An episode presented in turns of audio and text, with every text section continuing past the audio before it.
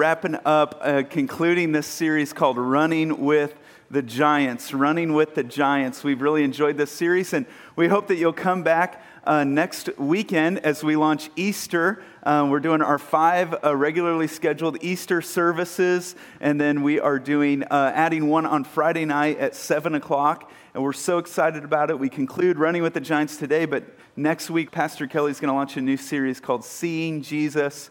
You won't want to miss it. Uh, it's going to be so great. Uh, but meanwhile, we have been in studying these heroes of the faith or giants of the faith. And this is the key verse of this series, and this whole idea comes from Hebrews chapter 12, verse 1. And I put it in a different translation today just so it could kind of hit us in a fresh way this morning. And it says, Since we have such a huge crowd of faith watching us from the grandstands, let us strip off anything that slows us down or holds us back, and especially those sins that wrap themselves so tightly around our feet and trip us up and let us run with patience the particular race that God has set before us. So we're studying these great leaders who have gone before us. And the Bible continually um, refers to our life as being a race. And so we're running our race in our generation, in our lane, in our time. And what would it be like if these amazing heroes of the faith who are witnesses to what God has done jumped out of the grandstands and ran a lap with us, what would they say? How would they coach us up? What would they tell us to do?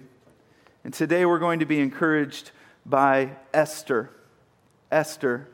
I believe that if Esther were to come run a lap with us, just right up front, this is what she would say. She'd say, When you're surrounded by chaos, remember God is in control. When you're surrounded by chaos, Remember, God is in control. This message is for the person who says either God does not care or God doesn't have the power to do what he wants to do and he's lost control. And if Esther were to jump out of the stand, she'd say, I couldn't see it either, but I'm here to tell you, I'm a witness to it. God is in control. And, and she would say, if God were to drop the curtain on everything that he's doing in the world for his glory and for his kingdom, it would blow your mind. She'd say, if God were to pop the hood on this whole thing and you were to see what he's up to, you would go, oh my goodness, God is in control. And things may seem chaotic, but God has not lost a step. He's not grown tired or weary and he hasn't lost control. And things may seem chaotic, but the Bible says, But the plans of the Lord stand firm forever, the purposes of his heart through all generations.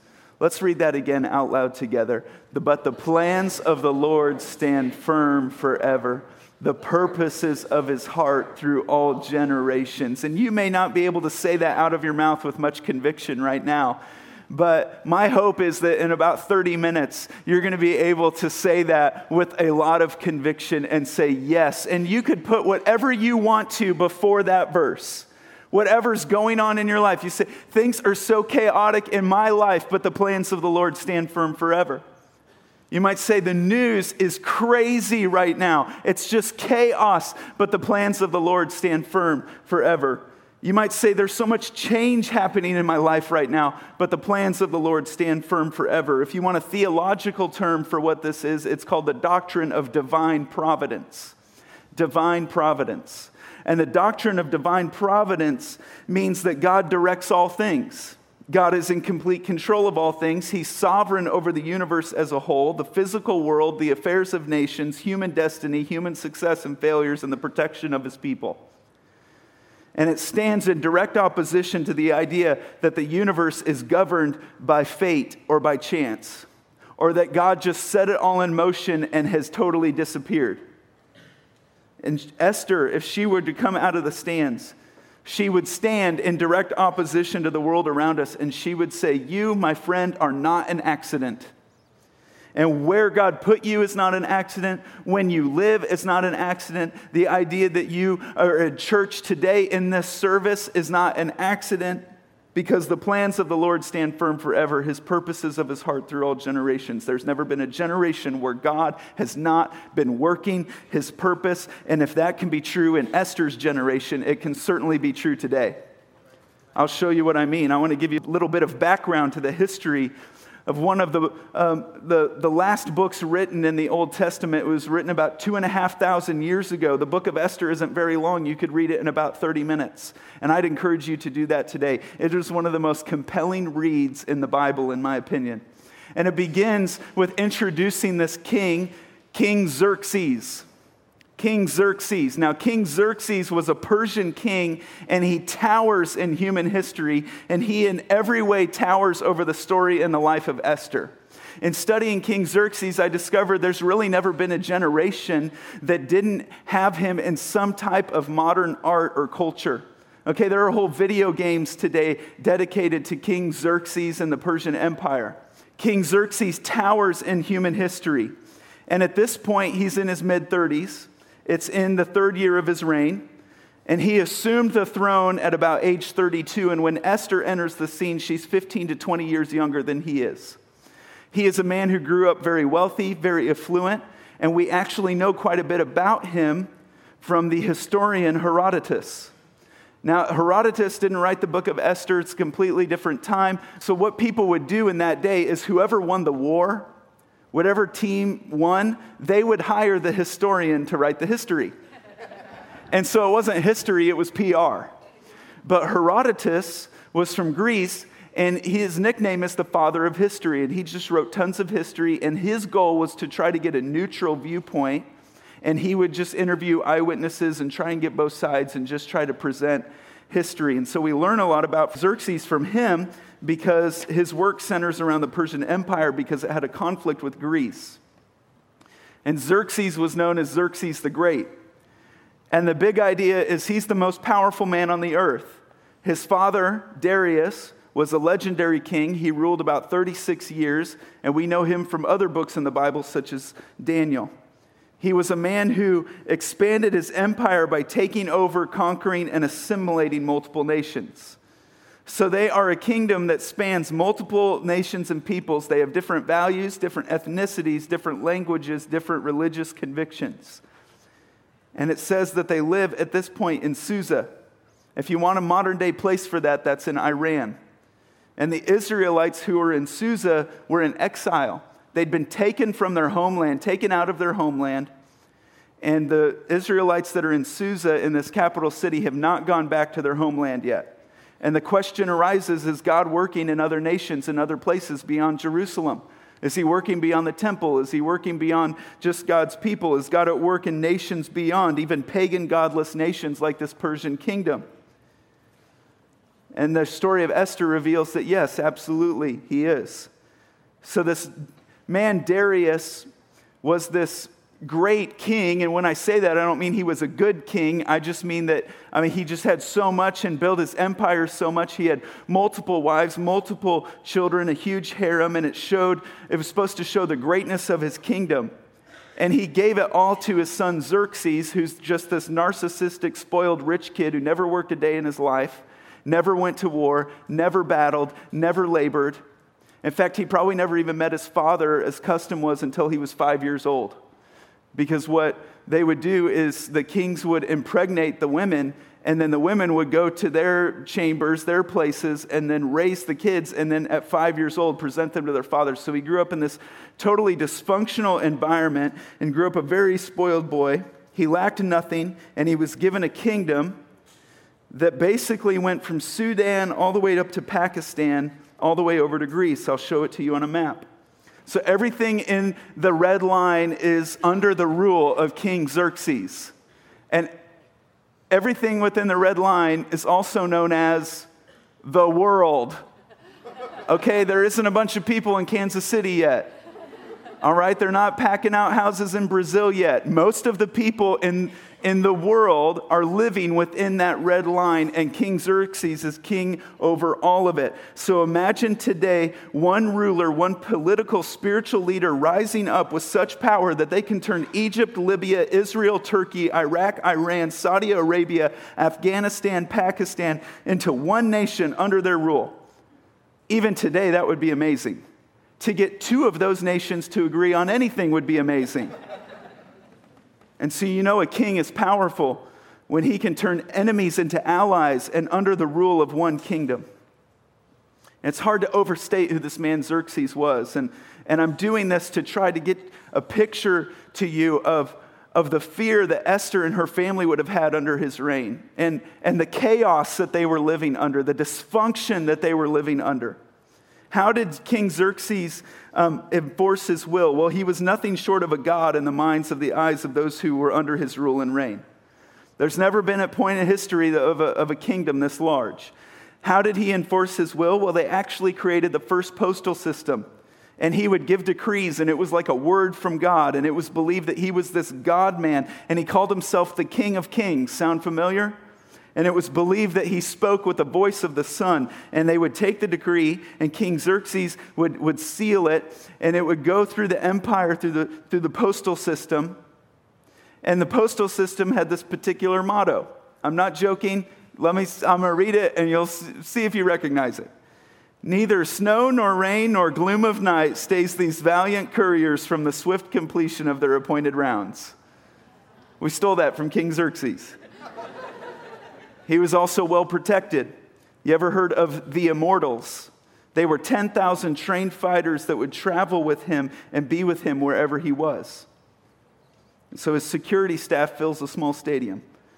You might wonder, how does he maintain rule over his kingdom? Well, this is where the book of Esther really gets going because it starts describing this party this party where King Xerxes has brought in all the governors, all the rulers, all the generals, all the people from all this nation. Because how are you going to keep all these different people in line and under your rule? Well, you throw a party and you give them the best food, you give them the best drink, the most beautiful harem, you give them lavish gifts, gold and silver, and they will do anything because you care for them. These are tax dollars at work. This was a party to end all parties. The commentators say just military generals and leaders and rulers, 15,000 people. I mean, if you're in hospitality, just think about that a party for 15,000 people. And how long do you think it lasts? 180 days. Six months. So, six months, the 15,000 political and, and military leaders have an enormous party and then there's food and drink left over. And he says, You know what? We really need to open this up to all the regular folk. So he extends the party one week and opens it up to all the people in the palace city and says, Come in. And he gives an edict. It's an open bar, and you need to finish all this up. And so they just have a week of drunkenness. And he calls for his wife because he's thinking, Okay, how are we going to cap off this party? What is going to be the grand finale? So he calls for his wife, Vashti, to come because he wants to see everyone to see how beautiful she is. And she's, he calls for her to come in her crown. And most suggest that he was asking for her to come in the crown and only the crown. And then something happens to Xerxes that hasn't happened in his life yet, most likely. She says no. She says, No, I'm not going to do that. And his advisors start thinking about that, and they realize that if Xerxes' wife says no to him, there might be women and wives all over our palace that start saying no to their husbands. that can't do. So they talk to Xerxes about it, and Xerxes says, Okay, I've got to out my wife. I've got to make an example of her. And so he outs his wife, Queen Vashti, and now he's looking for a new wife. Esther 2, verse 5. Now there was a Jew who lived in the palace complex in Susa. His name was Mordecai, the son of Jair, the son of Shimei, the son of Kish, a Benjaminite, His ancestors had been taken from Jerusalem with the exiles and carried off with King Jehoiakim of Judah by King Nebuchadnezzar of Babylon into exile. Mordecai has reared his cousin Hadassah, otherwise known as Esther. Since she had no father or mother, the girl had a good figure and a beautiful face, and her parents, after her parents died, Mordecai had adopted her. So all the Jews have been moved out of their home country Here's Esther following her country and her people. They've been um, living in exile, living in a country not their own, living with a cousin because her parents passed on. She's been adopted. She's completely out of place. She's surrounded by chaos. But in the middle of the chaos is some divine providence. In the middle of chaos, we see God is in control. And the first thing we learn from Esther is that believing God is in control requires great faith and trust. What's really fascinating about the book of Esther is that there is not one reference to God, not one mention of God. God never appears, God never speaks.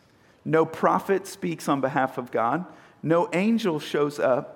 The heavens don't open up and God delivers a word personally. There are no miracles. There's nothing supernatural. There's no mention of Jerusalem and the temple and the presence of God. There's no mention of the priesthood and the sacrificial system of sin. There's no quoting of other books in the Bible. There's no giving of God's laws. No one repents. No one prays.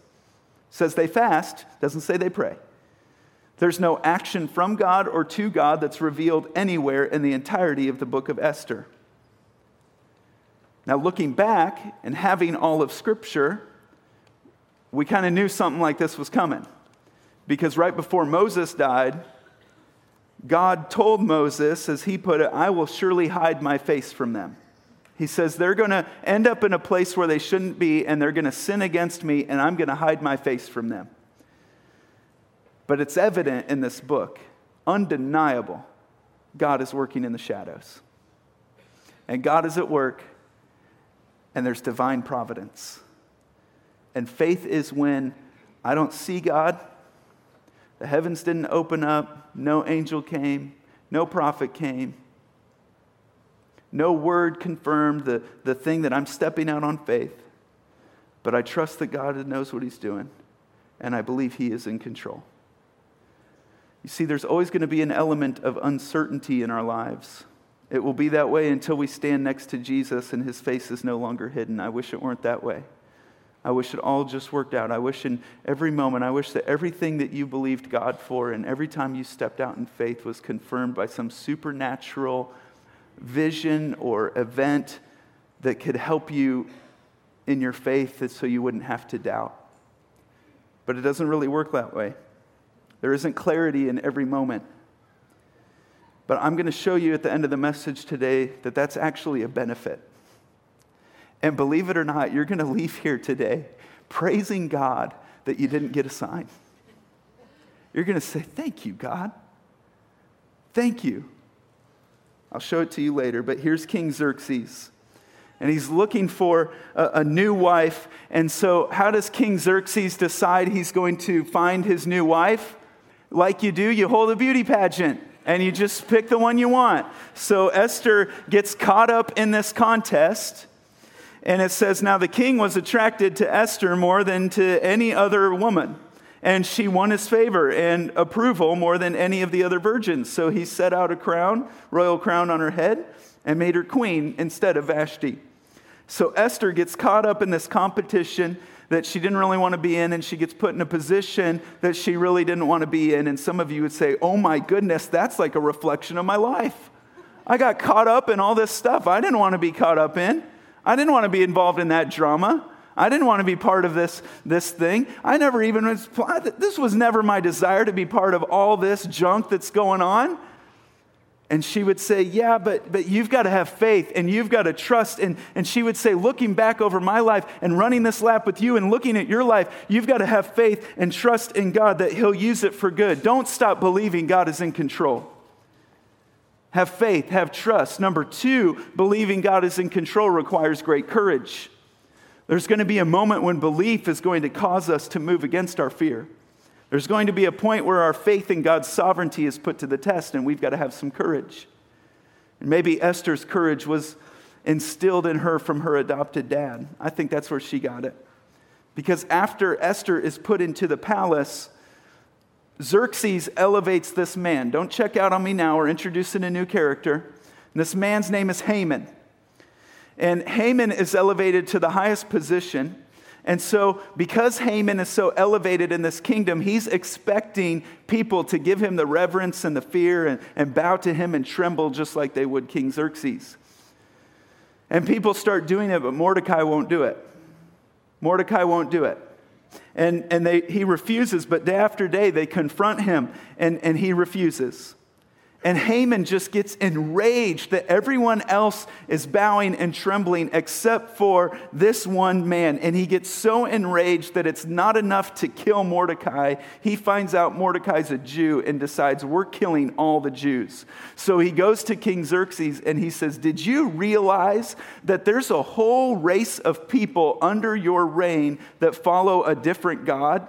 They don't believe you're God and they follow different laws than you decree. Is that really in your best interest? And Xerxes complies, and he issues a decree that all the Jews must be killed, slaughtered, and annihilated in a single day. And then it says, while the king and, and, and Haman, that they, after this decree was made, they sat down and had a drink. Meanwhile, Susa falls into chaos and confusion. And Esther and Mordecai are surrounded by chaos and confusion. And so Mordecai sends a message to Esther and tells her, You've got to go before the king and beg for mercy. But Esther knows what happened to the last queen who went against Xerxes' will. And she says, Are you kidding me? You don't, Everyone knows that you can't go in front of the king unless you're invited, and I haven't been invited for 30 days. Check out what Mordecai says in reply. He says, Do not think that because you are in the king's house, you alone of all the Jews will escape. For if you remain silent at this time, relief and deliverance for the Jews will arise from another place. But you and your father's family will perish. And who knows, but you have come to royal position. And say this last line with me for such a time as this. One of the most famous lines in the Bible. Mordecai is saying, I didn't see it at first either. But oh my goodness, this is why God put you there. This is why you're there you're going to be the one to make a difference. And, and Esther, you've got to find some courage in this moment because God's in control and, and He's put you here for this reason. Number three, believing God is in control requires great focus. Great focus on God. It means that, that you've got to get your focus off of yourself and onto God. If you look within yourself, you're going to say, oh my goodness, God's not in control. If you look at the world around you, God is not in control. If you let God enter that picture frame, you're going to say, God is in control. You've got to get your focus off of yourself, off of the world, and onto God. Onto God. Esther said, It is impossible. That things may be impossible with man, but all things are possible with God. Esther 4 15 through 16. Then Esther sent this reply to Mordecai. Go gather together all the Jews who are in Susa and fast for me. Do not eat or drink for three days, night or day, and my maids will fast as you do. Don't get so distracted with yourself and only with your needs that you forget God. So believing in God, believing God is in control requires faith and trust and courage and focus and number four may surprise you, but believing God is in control requires great initiative. You might say, okay, so if God is in control, what does my initiative have to do with anything? If God is in control, what does my decision have to do with anything? Well, as you grow as a believer, and as you grow as a disciple of Christ and a follower of Jesus, as you mature in the faith, you learn that you have to be able to hold two tensions in your mind at the same time. That's what Jesus did, that's what Jesus taught us. Jesus taught the sovereignty of God when he said, the Son of Man will go as it has been decreed. He taught the responsibility and the free will of man when he said things like, Woe to the man who betrays. There's a balance in where I reap what I sow, and there's cause and effect, because the main way God is controlling what happens throughout existence is through the cause and effect existence that He created, the sowing and reaping He created. So, believing in divine providence, believing God is in control, is, does in, in no way destroys your freedom and destroys your free will. Rather, divine providence takes our freedom into account, and in God's infinite wisdom, it sets the course to fulfill God's will. So we see it in this story. Esther doesn't just sit back and say, Mordecai, chill out, God's in control. Mordecai, why are you telling me what to do? God's in control.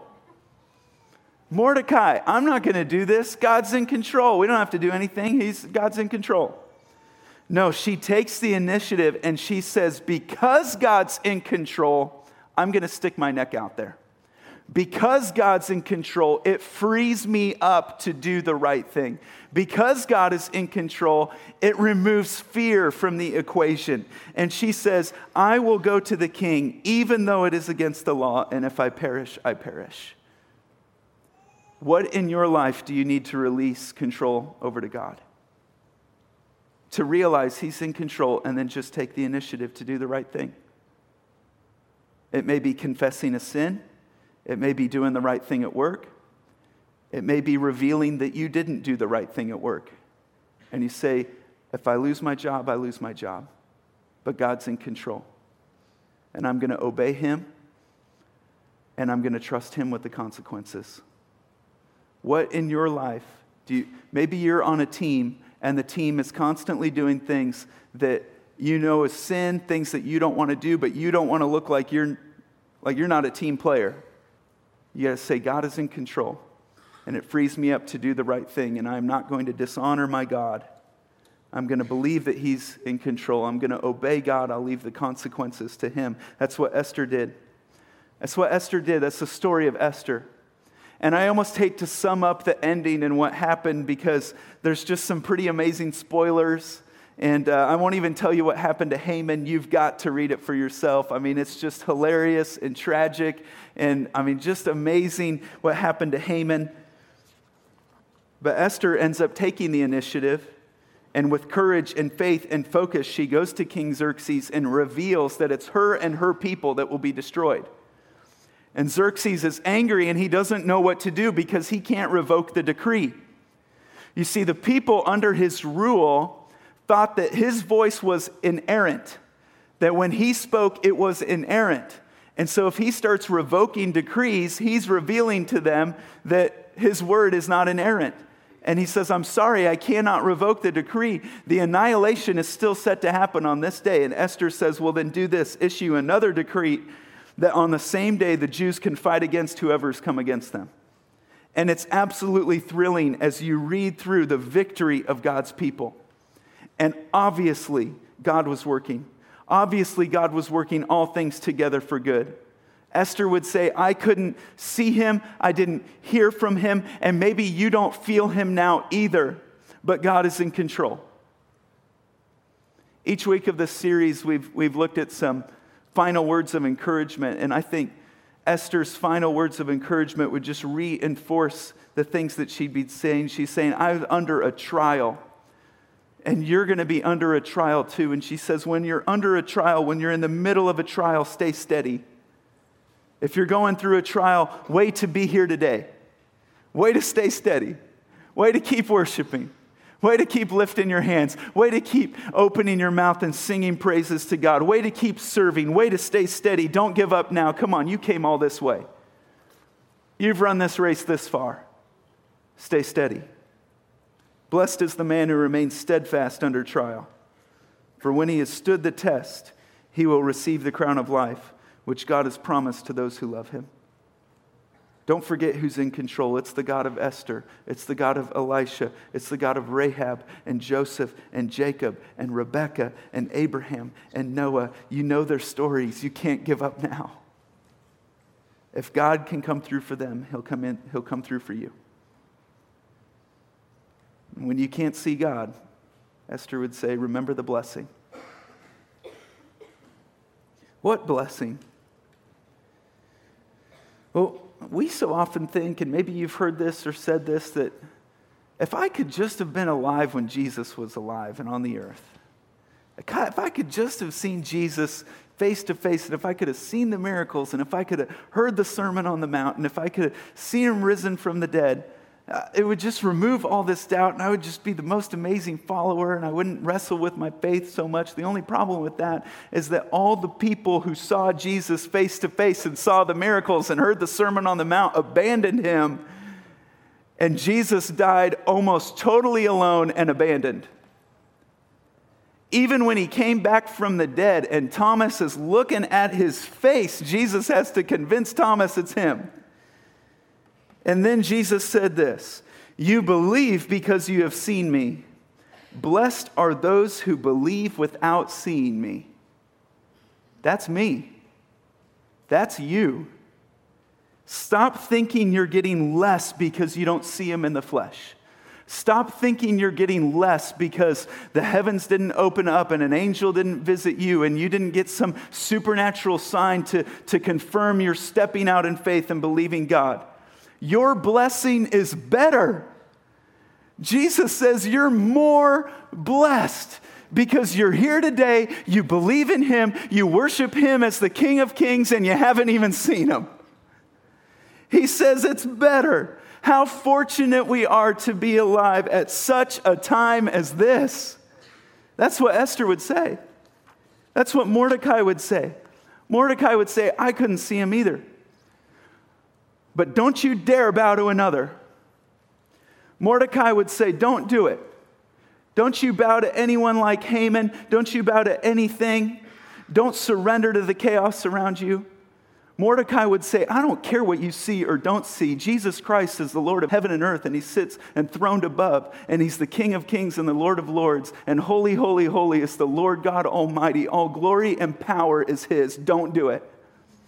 He'd say, I don't care what you hear, what you don't hear. That's the truth. Don't bow to another. Remember the blessing. I mean, how fortunate we are to be alive in this generation. Jesus says, You're, we're more blessed. I've just been thinking about the final thought of this series and the final point of this series and, and what it would be because the last point of the message today is the last point of this whole series. And how do you wrap up this amazing thing? And the whole idea has been that our life is a race and we're running our race. But what happens when you run a race is sometimes you stumble. So I think the final thought for this message in this series is that when you stumble in your race, reach out your hand. Because we're all going to hit points in our life where we just flat out blow it. And we just stumble. And we're going to think there's no coming back. But the Lord directs the steps of the godly. He delights in every detail of their lives. Though they stumble, they will never fall for the Lord holds them by the hand. I want to close this series with an encounter that Jesus had with one of his disciples. You may have heard of it. It's when Jesus walks on water. And the disciples are in a boat and they're out and there's a storm, there's chaos around them. And they see Jesus out walking on the water in the middle of this storm. And Peter decides to jump out of the boat and walk around with Jesus on the water. Here's what it says It says, But when he saw the wind, when he saw the chaos around him, when he read that news report, when he saw what that family member did, when he got the news of what they told him about it, when they heard the rumor of the layoffs coming, when they saw the when he saw the wind, he was afraid. And beginning to sink, he cried out, Lord, save me. Immediately, Jesus reached out his hand and pushed him under the water and held him there for a few seconds to teach him a lesson that you never doubt God. Don't ever doubt me. Everyone in the boat, are you seeing this? Don't ever doubt me again. No, he reached out his hand and he was there and he caught him. And he said, You have little faith. That was fun. It was working. It was working. Why did you doubt? And when they climbed into the boat, the wind died down, and then those who were in the boat worshiped him, saying, First time they ever said it, Truly you are the Son of God. Truly you are the Son of God. The point of this passage and of this story was never to demonstrate the strength or the weakness of Peter's faith, it was to demonstrate the strength of God's grace. The point of every story you've heard in this series, every person that we've looked at, was never to demonstrate the strength or the weakness of the person's faith. It was not a story about Joseph who did these amazing things. It was not about a story about how Noah saved the human race. It's not a story about Esther's beauty and courage. It's not a story about Peter who fell and sank. It's a story about Jesus who reached down and picked Peter up and was right there with an outstretched arm. It's a story about grace. Grace that is greater than any slip up. It's grace that is greater than any screw up, greater than the divorce, greater than the layoff, greater than the addiction, greater than the affair, greater than the fear, greater than the depression, greater than the opinions of the people back in the boat. Don't let anyone discourage you or criticize you while you're running your race toward Jesus. Peter failed at what he set out to do, but Jesus succeeded to prove exactly what he wanted to prove. And the point was never to prove Peter's water walking skills. The point was never to demonstrate Esther's beauty and courage. The point was to demonstrate that Jesus is the true Son of God. And you may fail to set out to do what you wanted to do, but Jesus will prove exactly what he wanted to prove because his purpose stands through every generation. And maybe you today, it's time, like the disciples, to stop thinking about it and just saying it in your mind and actually open your mouth for the first time and say, Truly, you are the Son of God. To get in the car and on the way home and actually open your mouth and say, Thank you, God. Thank you, God, for the outstretched arm. Thank you for saving me. Thank you for grace that is greater than any stumble I have made. Truly, you are in control. Truly, you are God. Heavenly Father, we believe it. Jesus is the Son of God, and His grace is greater. It's amazing. It's greater than any headline I'm going to read today. It's greater than any rumor I hear. It's greater than that thing that I did that has seemingly destroyed me. And God, when I stumble, I want to reach out for you. And I praise you that you are right there to catch me. Church, would you just slip your hand up in the air and reach out for God today and just embrace, embrace His grace, embrace that He is there to catch you. Come on, lift up your hand. Though we stumble and fall, His grace is greater. Though chaos surrounds us, come on, lift up your hand. The Lord is there, and His grace surrounds us. His grace is amazing. It's through Jesus' name we pray and worship. Amen.